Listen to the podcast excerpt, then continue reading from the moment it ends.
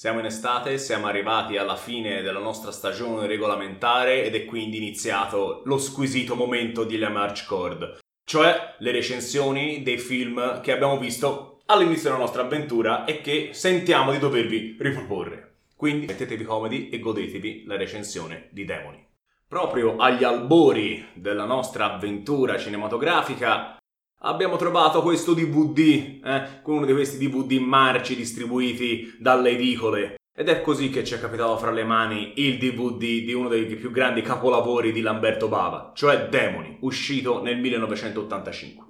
Demoni è un classico horror italiano ambientato a Berlino, che vede la giovane Cheryl, pronuncia imbarazzante, ma una giovane studentessa che viene approcciata da un personaggio piuttosto misterioso interpretato da Michele Soavi, che poi dirigerà Della morte e dell'amore, un altro titolo a noi caro, e il signor Soavi consegna a Cheryl e a una sua amica un invito per un film misterioso in un cinema misterioso che prima non esisteva. E quindi la nostra amica, insieme alla sua amica, decide insieme a lei di marinare la scuola e andarsi a godere questa proiezione. La proiezione si ambienta in questo cinema che si chiama Metropolis, che presenta subito una bellissima pistola di Chekhov, cioè una moto, insomma, sportiva, arancione, esposta nella hall, con sopra un samurai che brandisce una spada. Non vediamo l'ora di vedere questa pistola sparare. Insomma, però, la situazione non va come queste ragazze speravano e contemporaneamente alla visione del film horror, gli stessi atroci orrori che animano la proiezione prenderanno possesso della sala cinematografica con ovvie conseguenze. Il film è un film veramente bello ovviamente per la nostra esperienza. Si vede però che siamo negli anni '80. Su queste pagine abbiamo già avuto modo di presentarvi L'aldilà, che era un film che aveva le radici ben piantate negli anni 70, dove le atmosfere le facevano da padrone. Invece si vede che Demoni è un film del 1985. Lo si nota dall'abbigliamento, ma lo si nota anche dalla colonna sonora. L'horror in questo film è molto potente, in particolare per i primi 40-45 minuti. Presenta subito degli ottimi effetti speciali ad opera del grande Sergio Stivaletti, arrivano come un pugno nello stomaco dello spettatore. Abbiamo l'immancabile danno oculare, tanto caro al cinema horror italiano, abbiamo un bellissimo scalpo e abbiamo soprattutto delle straordinarie scene di trasformazione che probabilmente rappresentano l'apice da questo punto di vista tecnico del film. Infatti la prima disgraziata che si trasforma in zombie ha dei bubboni che scoppiano in un tripudio di broda verde e anche la sua amica, che dopo si trasformerà in uno di questi mostri, presenta una trasformazione assolutamente mirabile, con tanto di primissimo piano sulle unghie che saltano dalle mani per essere sostituite da temibili zanne e i denti che saltano dalla bocca per essere sostituiti da denti estremamente più aguzzi e minacciosi. Poderosissimo, il tutto condito da secchiate di broda e liquami.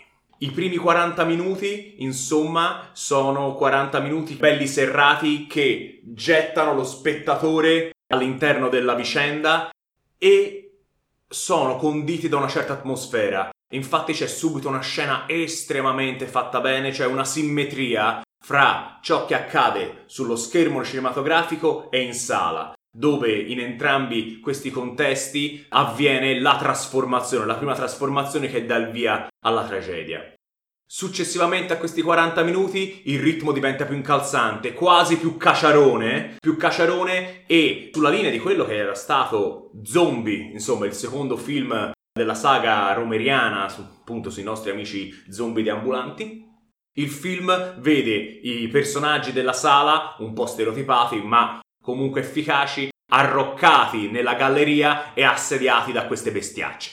Il film presenta delle particolarità. Mentre la parte più atmosferica è accompagnata dalle note squisitamente anni 80 del maestro Claudio Simonetti, leader dei Goblin, che conosciamo già per i suoi lavori degli anni 70 di Argento, le scene più concitate hanno come accompagnamento alcuni classici dell'hard rock e dell'heavy metal tipici di quel periodo. E questa qui certamente può far storcere il naso agli amanti del genere, che effettivamente magari si aspettano un accompagnamento musicale più oscuro, più greve, più d'atmosfera, anziché le rombanti note delle chitarre elettriche.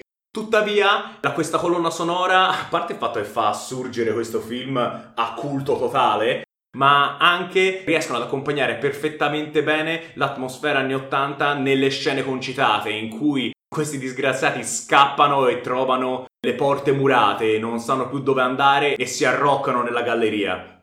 E non è banale questa cosa, perché per esempio in un altro film degli anni 80, cambiamo proprio continente, andiamo negli Stati Uniti, dove Stephen King dirigerà il suo ultimo film, che è Brivido. E Stephen King, essendo un amante dell'hard rock, dirigerà questo film con tutte le musiche degli AC/DC. E se voi andate a vedere questo film, Brivido appunto, Maximum Overdrive, è il titolo originale, vedrete che tutte le scene di tensione sono allentate dalle musiche degli AC/DC. Invece qui in Demoni l'atmosfera calza perfettamente con i pezzi dei Saxon, degli Scorpions, degli Accept e tutti gli altri grandi nomi della scena metallica. Il film è davvero poderoso, caciarone certo, ma violento al punto giusto, di culto, ed è assolutamente un must per tutti gli appassionati degli horror. Sicuramente, a mio parere, il miglior film di Lamberto Bava, che vince la concorrenza di Fantaghirò, che non è mica poco.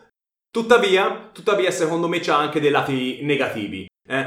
Molto spesso questi film, pur con ottime idee, sono accompagnati da un cast non sempre all'altezza. E secondo me gli attori di questo film sono dei veri cani.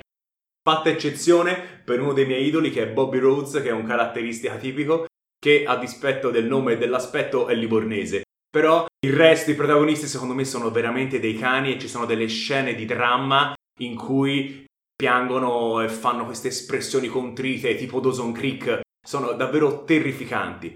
Pur tuttavia, anche questo, col passare del tempo, ha contribuito a dare questa patina mistica a questo grande titolo di Lamberto Bava. E un ultimo lato negativo, forse, è la sottotrama, un arco narrativo che vede dei punk che sono rappresentati in maniera estremamente stereotipata e allentano il ritmo del film, che pippano cocaina e poi a un certo punto si infilano, scappando dalla polizia, in questo cinema, per poi finire maciullati dai mostri, che è la cosa positiva del loro arco narrativo. Però a parte questo, il film funziona veramente alla grande. Inoltre, bello anche il finale che vede i due protagonisti riuscire faticosamente a scappare da questa arena che è diventata il cinema e finire nel mondo esterno, che a loro insaputa, mentre cercavano di sopravvivere, è diventato un mondo post-apocalittico, perché la minaccia demoniaca del cinema è riuscita a andare nel mondo esterno e a contaminarlo, dando un ottimo spunto per il sequel.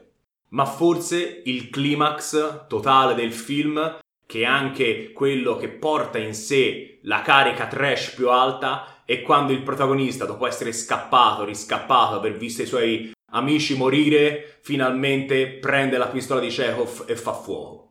Salta in sella a quella moto misteriosamente esposta nella hall, brandisce la katana e, facendo motocross fra ciò che rimane dei sedili del cinema, smembra, sventra e decapita questi poveri mostracci in un tripudio di broda verde, sangue e di veri stuntmen all'italiana che saltano a destra e a sinistra, tutto questo sulle solide fondamenta delle note metalliche di Fast as a Shark degli Accept. Assoluto capolavoro, uno probabilmente dei momenti più alti della nostra esperienza come Club del Marcio. Infine, il film assolutamente un must per tutti coloro che amano il cinema di genere italiana, ma non solo, è anche un ottimo film per iniziare, per approcciarsi a questo tipo di cinema. Molto spesso capita che, guardando questi film per cercare delle perle nascoste, finiamo per guardare delle schifezze e per aver voglia di infliggerci, di autoinfliggerci dei danni oculari per non doverli più guardare. Invece, Demoni di Lamberto Bava è assolutamente un ottimo film per cominciare l'esperienza come amanti del cinema di genere, ma anche per godersi un'ottima serata fra amici. Divertente, fracassone, anche pauroso, d'atmosfera, di culto, un gioiello. Guardatelo.